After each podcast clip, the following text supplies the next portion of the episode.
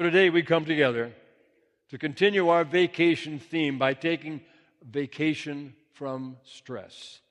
And laughter is one of the greatest ways I know of to get away from stress.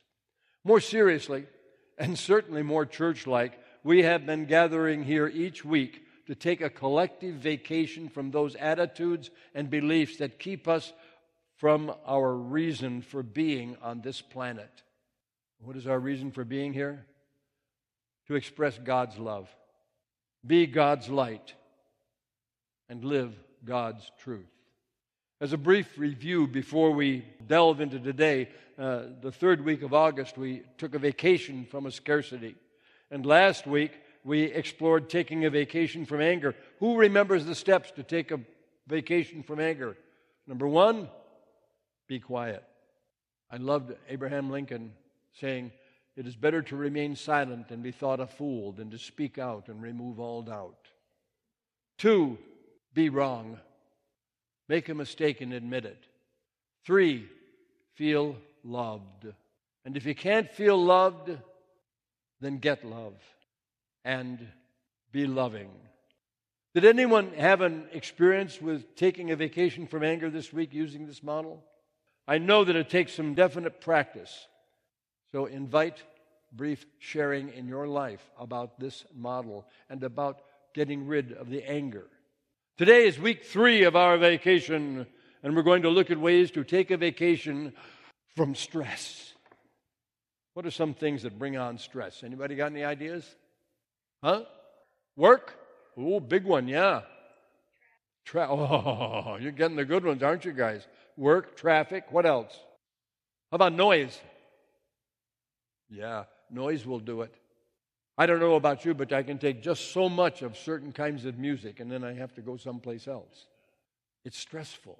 And yet, other music, you just go, that's what we have to do is practice. So today, we're going to take a vacation from stress.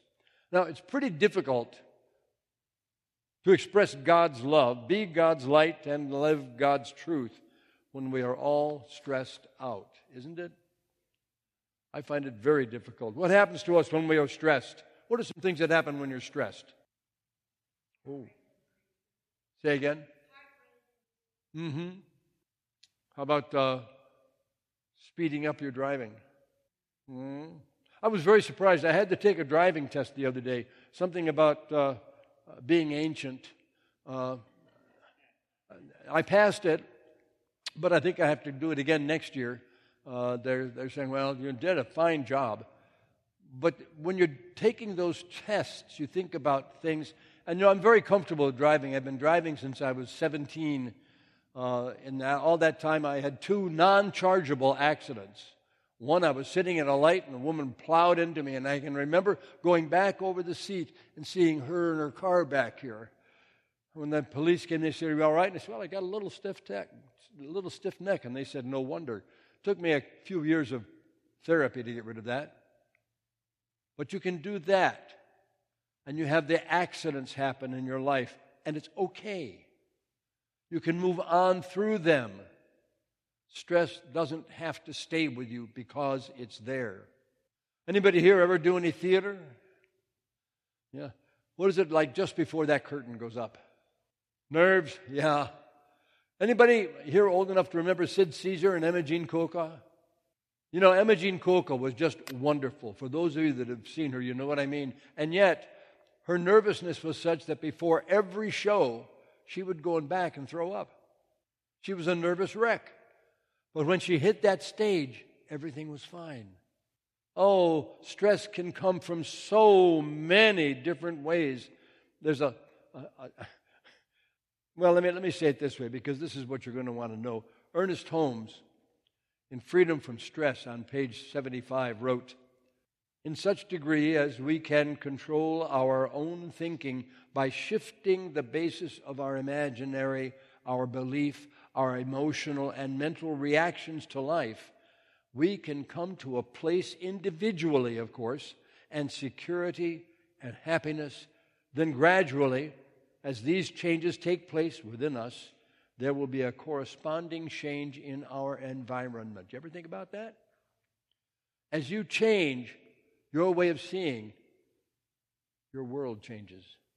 There's a subtle but extremely powerful reward in realizing that we cannot control the outcome of a situation. It will be what it is. Que sera. Anybody ever hear that? Well, that's where it came from. But we can definitely affect the outcome by what we are have going on inside of us. Unity co-founder Charles Fillmore in Talks on Truth on page 18 wrote, Thinking is formative. Every thought clothes itself in a life form according to the character given it by the thinker. There's one phrase out of the passage I read you previously that I want us to focus on this morning. We can come to a place individually of security. And of course, the key to that phrase is the word security. When we feel secure, we are stress free. How many of you uh, were children? Okay, I just wanted to see if you were with me or not. And how many of you have had other children around?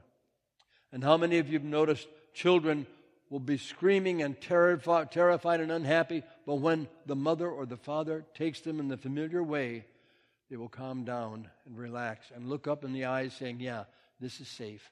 This is secure. It's amazing when that happens, isn't it? They don't need somebody saying, Well, you must do this and this. They just need a touch. I hold that out to you if you have someone near you, especially a young, young person who's frightened. Hold their hand. If they're closer, give them a hug. What does security mean? Well, the word secure comes from two small Latin words se, meaning without, in the French, sans, and cure, meaning care. So, secure literally means without caring, free from fear and anxiety. Well, we do a lot of things in our outer world to make us feel secure and therefore not stressed, don't we? The only person who is ever truly free from anxiety, free from stress, is the person who has built a faith in God. That essence that is eternal and changeless and yet always changing form. When we believe that God is our security, we are not depending on external circumstances, enough money, possessions, education, achievement, and relationships. These are fine and good, but they are never our true security. And it is the fear of losing these things that causes us stress. Have you ever noticed how much stress is caused by things? Losing things, things not behaving, things not going their way? Yeah. The simple truth is that nothing on earth can provide absolute security. Only that which is eternal and changeless behind all that is changing can. What does that say? In this world of form, banks can fail. Businesses can go on the rocks. A thief can steal your money. Countries can go to war. Loved ones, whether they be two legged or four legged, will die. But there is a realm where, as Jesus said, neither moth nor rust consumes, where thieves do not break through nor steal.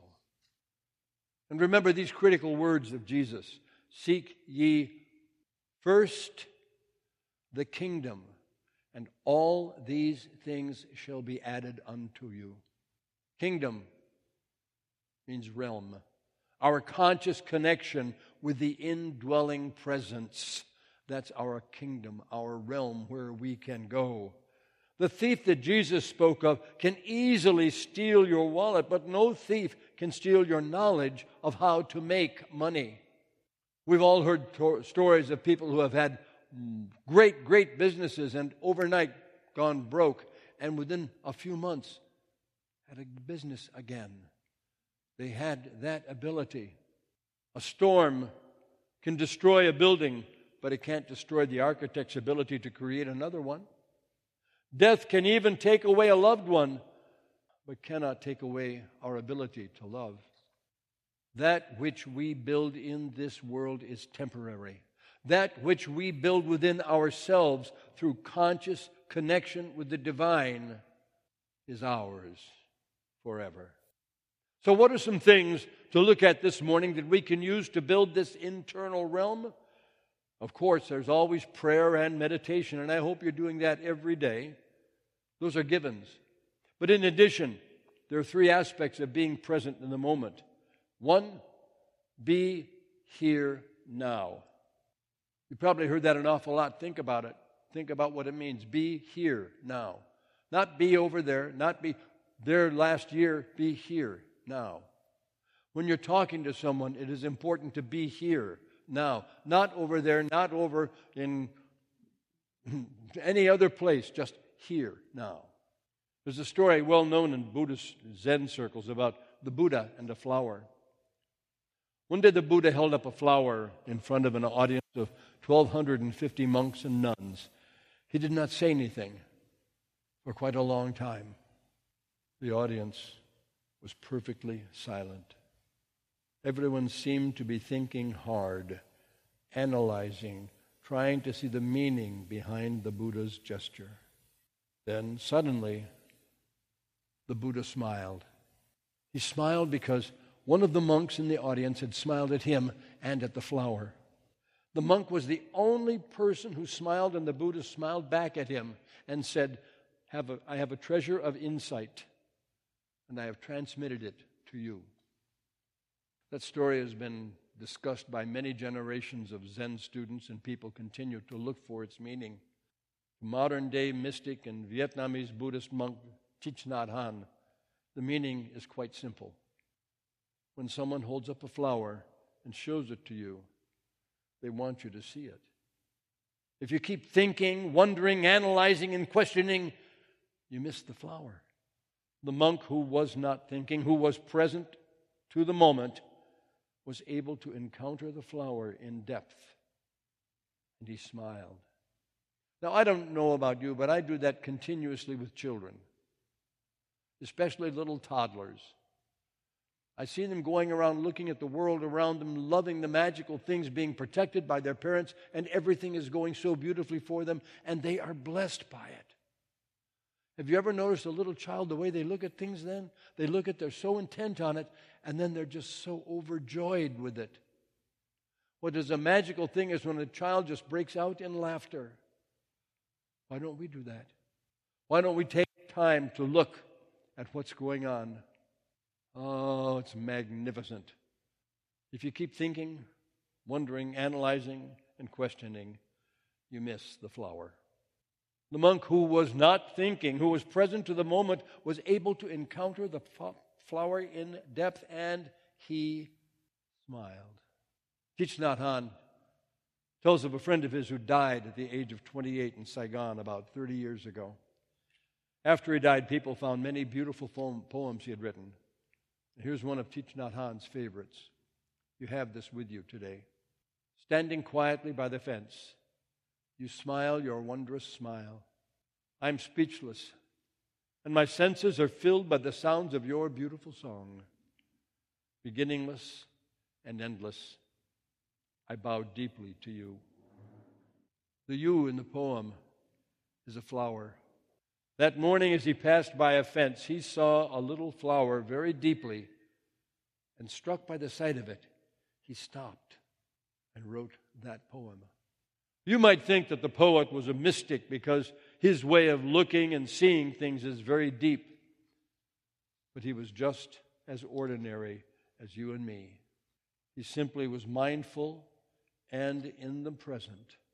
He chose to be here now and to connect with the divine. In Pray and Prosper, Ernest Holmes wrote on page 25 all of our memories of the past will be healed if our communion with the Spirit becomes complete. This is why quiet and secluded spots tend to rest us. But the only quiet and secluded spot in all the universe is at the center of our own being where pure spirit reigns supreme. It's said that when Thomas Edison was confronted with a problem, the solution of which seemed impossible, he would lie down for 15 or 20 minutes, completely relaxed, letting go of the problem.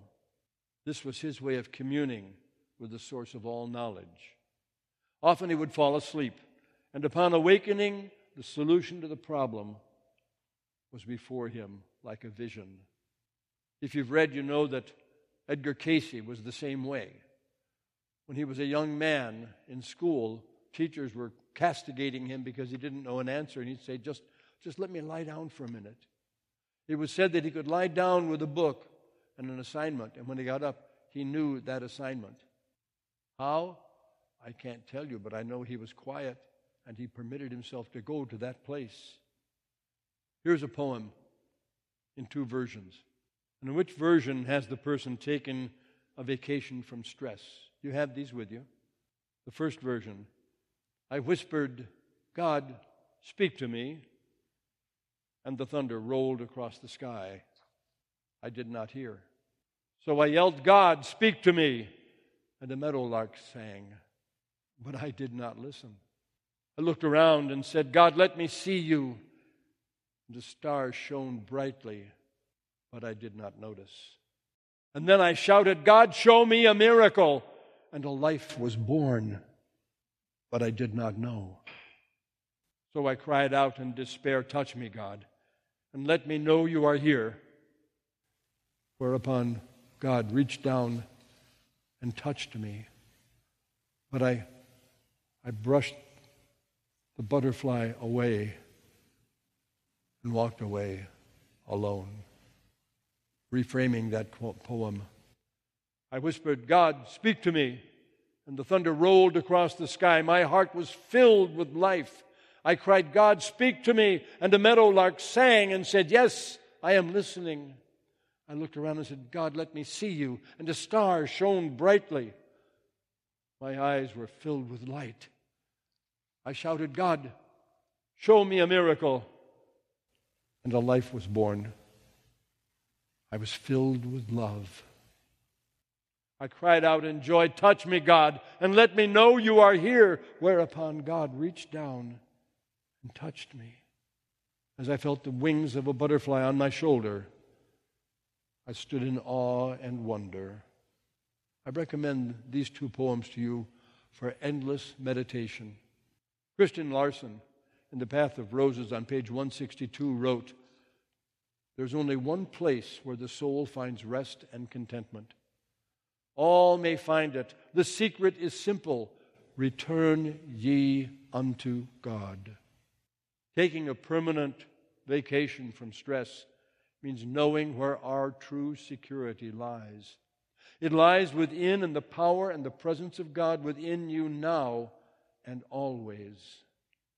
And with that in mind, close your eyes now and we will say a closing prayer of peace and love where we reach around past all of our thoughts and all of our dreams and all of our make believes and all of our challenges, and we look for one thing that shining presence of God deep within us, filling us and bringing us to a state of total communion with one another, total peace and forgiveness and love. We can let ourselves go. We have no one to impress, no one to choose, no one to fake love with no one to laugh at, only joy to have from being, from being one with that infinite presence of God that is our special place. And we go to that place now within us, knowing that we can exist in the love of God now and forever, and we can make it be, and so it is, and we release it. Love God now. Amen. Thank you.